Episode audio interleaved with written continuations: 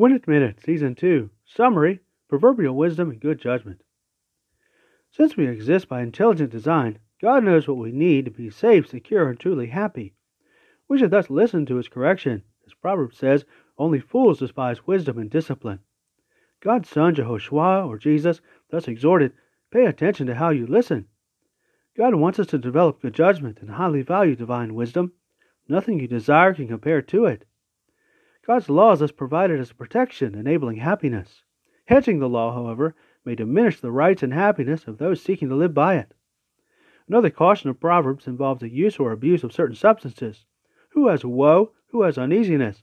Those lingering long over wine, that is, continuing to drink beyond measure. In the end, it bites like a serpent, and it secretes poison like a viper.